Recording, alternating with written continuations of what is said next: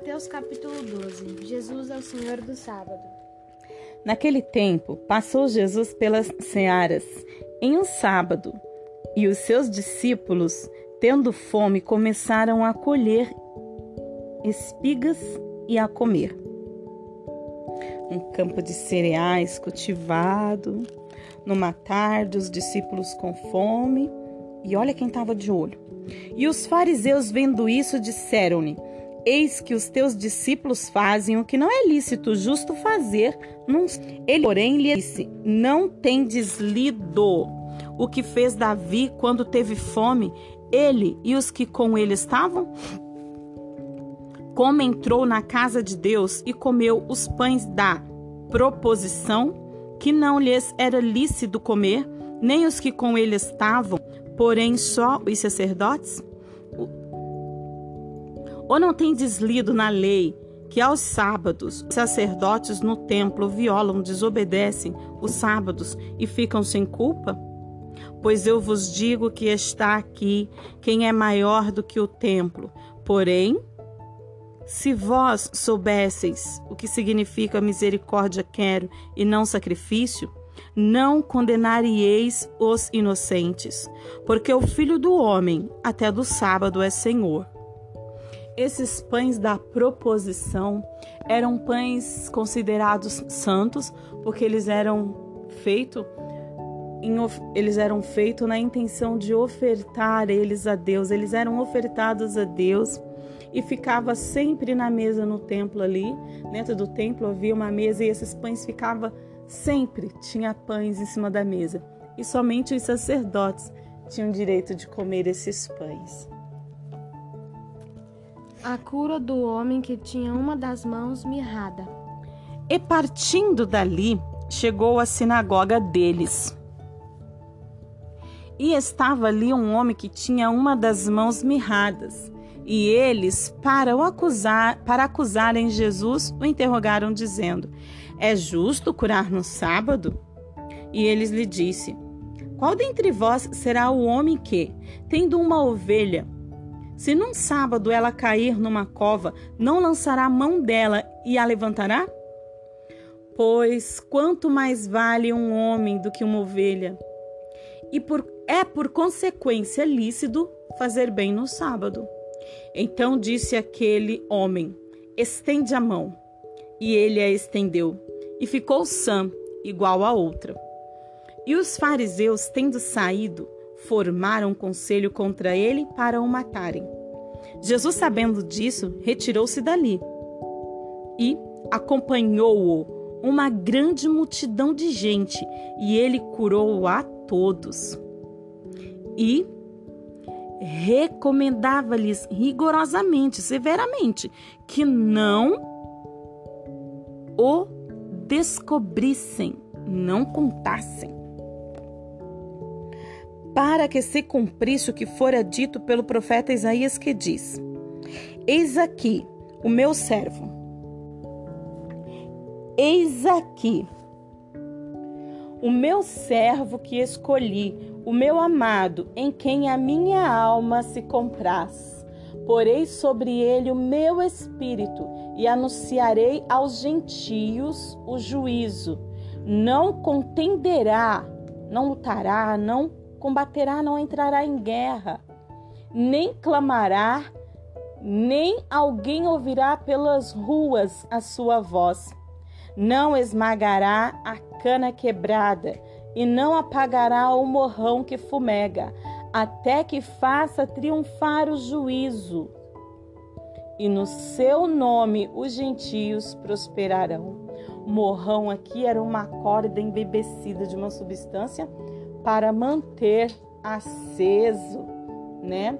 Ou então eles usavam até mesmo como armas de guerra. A blasfêmia dos fariseus.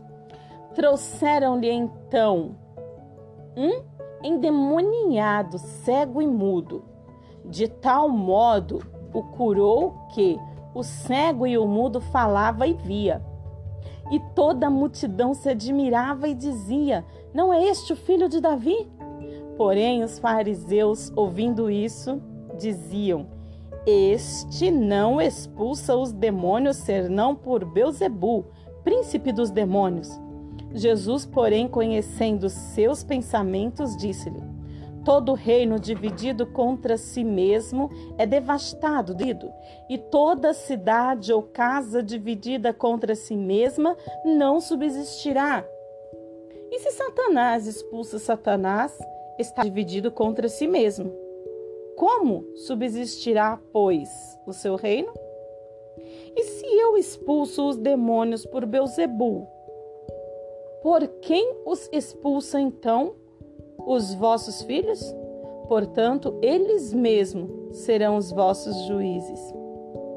Porém, se eu expulso os demônios pelo Espírito de Deus, é, consegui, é conseguintemente chegado a vós o reino dos céus. É consequentemente chegado a vós o reino dos céus. Ou como pode alguém entrar em casa do homem valente e furtar os seus bens, se primeiro não manietar, amarrar as suas mãos, saqueando então a sua casa? Quem não é comigo é contra mim, e quem comigo não ajunta, espalha. Portanto, eu vos digo: todo o pecado e blasfêmia se perdoará aos homens, Porém, a blasfêmia contra o Espírito não será perdoada aos homens. E qualquer que disser alguma palavra contra o Filho do Homem, se lhe há perdoado. Porém, se alguém falar contra o Espírito Santo, não lhe será perdoado neste século nem no futuro. árvores e seus frutos.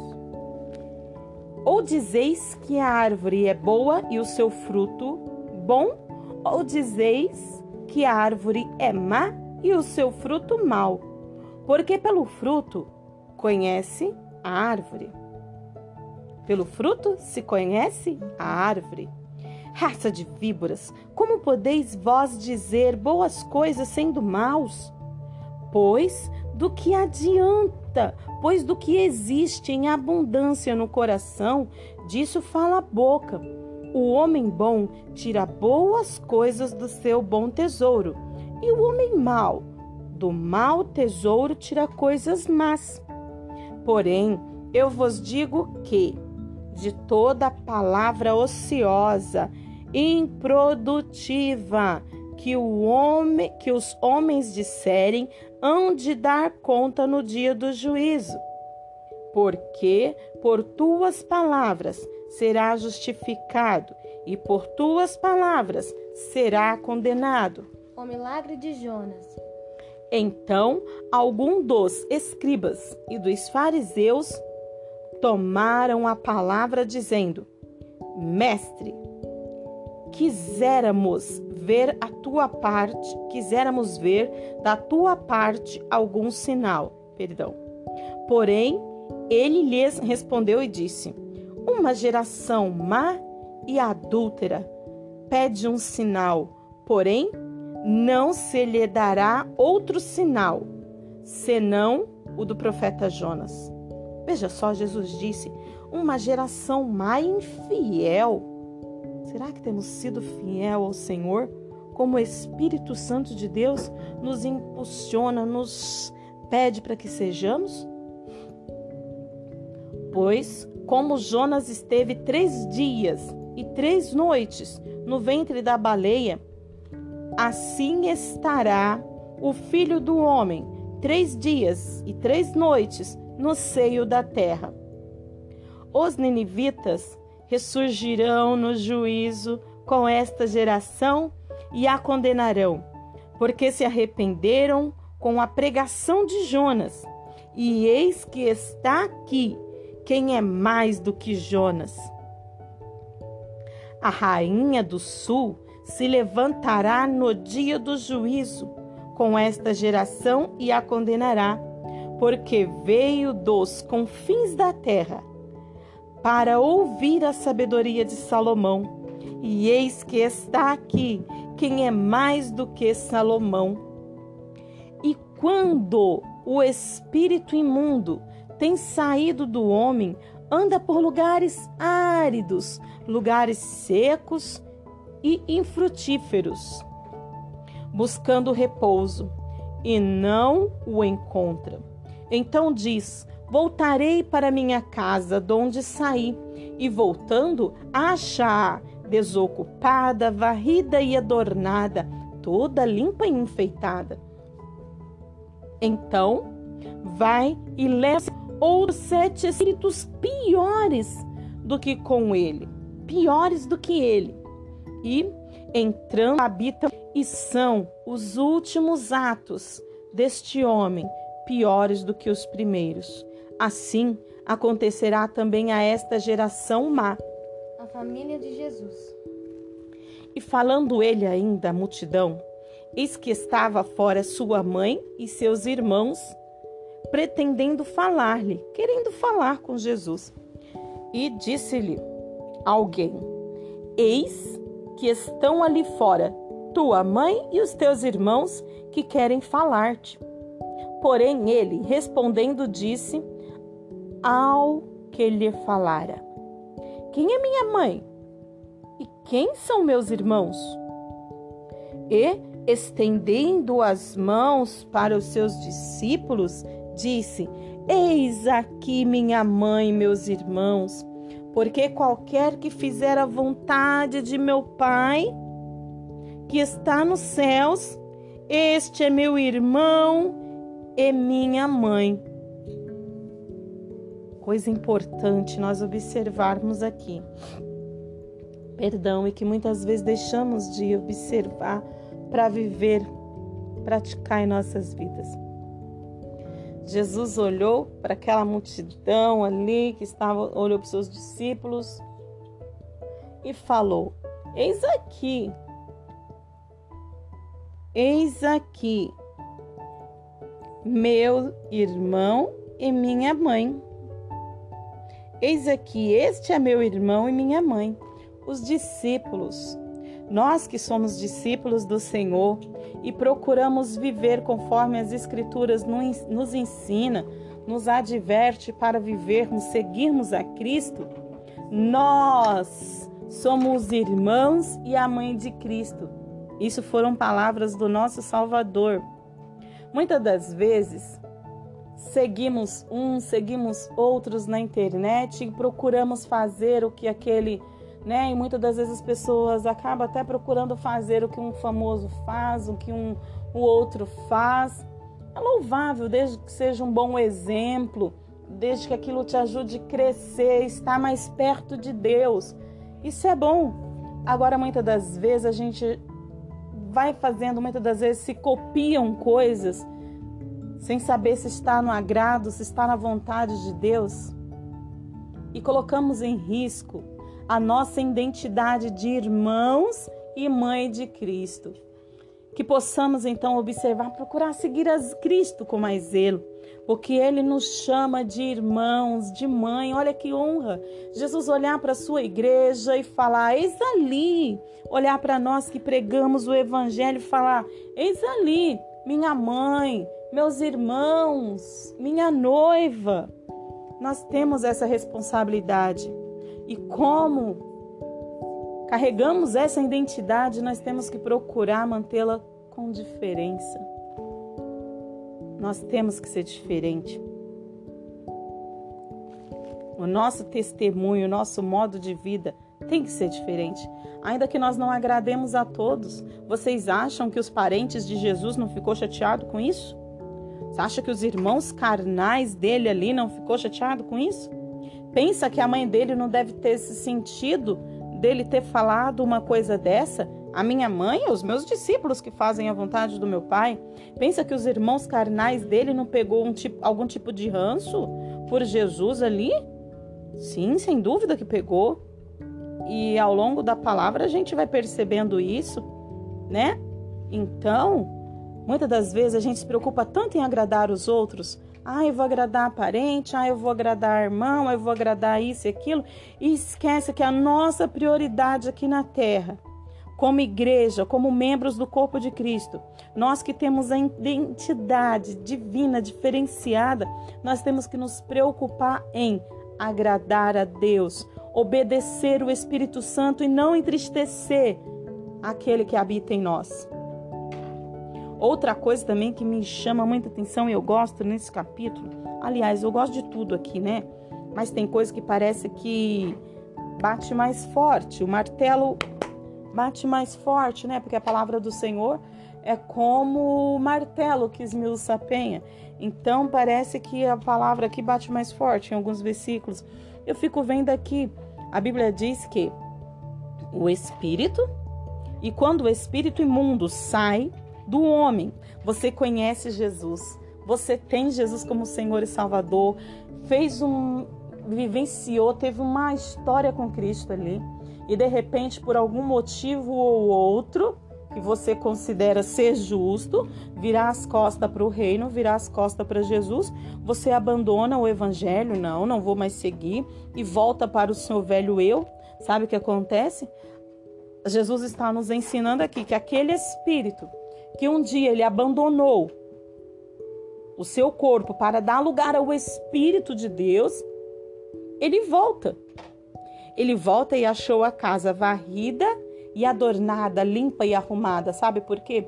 Porque quando você abriu a porta do seu coração, Jesus entrou, lavou, jogou tudo que não prestava para fora, desocupou a casa, deixou arrumada e falou: Vem Espírito Santo, faz morada. Aí de repente você, por algum motivo que achou justo, abandonou a fé. Aí o Espírito Santo, é lógico que ele não vai habitar com o pecado. Se você virou as costas, ele é educado, ele respeita as nossas decisões.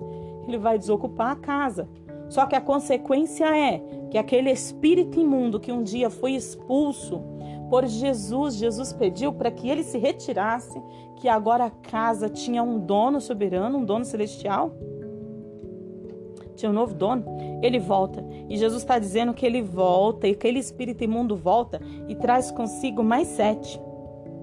E os atos daquele homem torna ser pior do que os primeiros. Sabe por quê?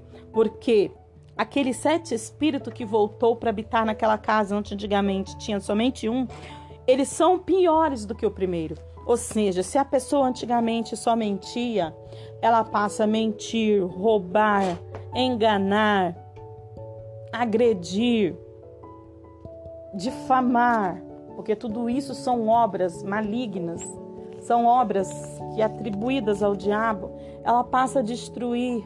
Muitas das vezes as pessoas pensam que destruímos somente com a mão quebrando alguma coisa, uma palavra, uma calúnia, uma difamação, isso destrói vidas, isso destrói amigos. A Bíblia mesmo fala que a língua, né, a língua ela acaba separando muitos amigos se nós não vigiarmos. Então, muitas das vezes, por alguma coisa que você fala, a sua, a sua língua foi usada como arma de destruição. Seus pensamentos, os desejos do seu coração pode ser usada como arma de destruição na vida de alguém.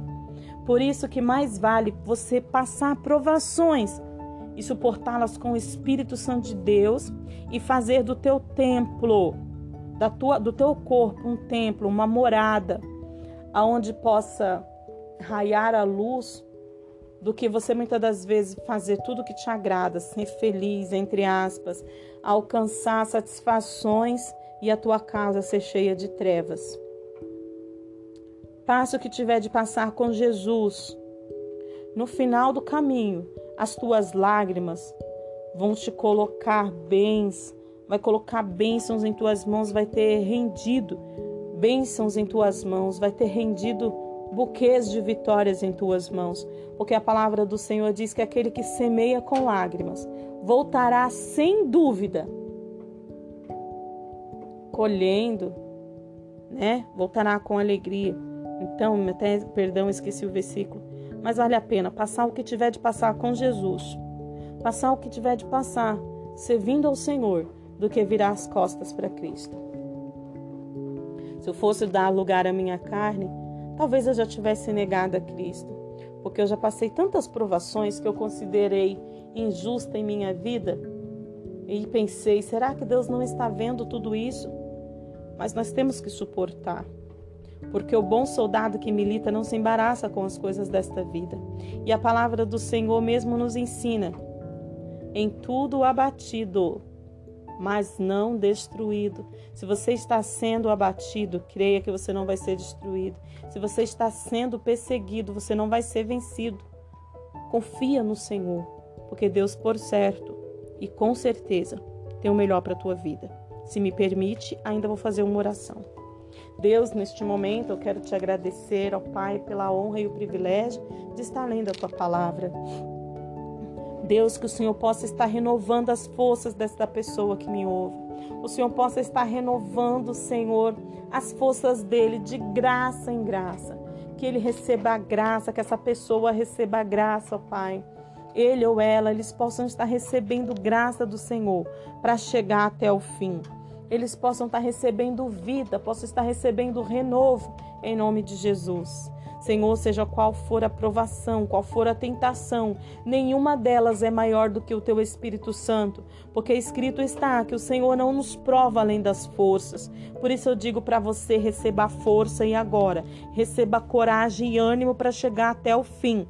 Não troque o Espírito de Deus por nada. Não vale a pena. Viver sem o Espírito de Deus é como ser um morto vivo. Uma pessoa que, entre aspas, está viva. Então não troque o Espírito Santo de Deus por nada. Não adianta nós ganharmos o mundo inteiro, fazermos tudo o que quisermos e no fim perder a nossa alma. Confia no Senhor, porque o nosso redentor vive e ele não te desamparou. É uma provação e toda provação tem seu fim. A vitória só vem depois de sermos aprovados. Fica firme as tuas lágrimas estão sendo colhidas no odre do Senhor. Confia que o Espírito Santo de Deus está se movendo dentro de você. Acredita que a mão de Deus está terminando de escrever a sua história. Acredita, confia, os céus não estão em bronze. Acredita, confia, os céus não estão fechados. O silêncio às vezes se faz necessário para grandes resultados. O silêncio se faz necessário para grandes resultados. Uma, ninguém faz obter o resultado de uma grande pesquisa falando o tempo todo. Ninguém chega a uma grande conclusão, a grande descoberta falando inquieta, com inquietação o tempo todo. Muitas das vezes as pessoas se fecham em um canto, ficam em silêncio, alto nível de concentração para obter o resultado maravilhoso. E esse silêncio é para Deus entregar algo grande, confia, espere e não desanima. Em nome de Jesus, receba agora, receba já, renovo. Em nome de Jesus, amém.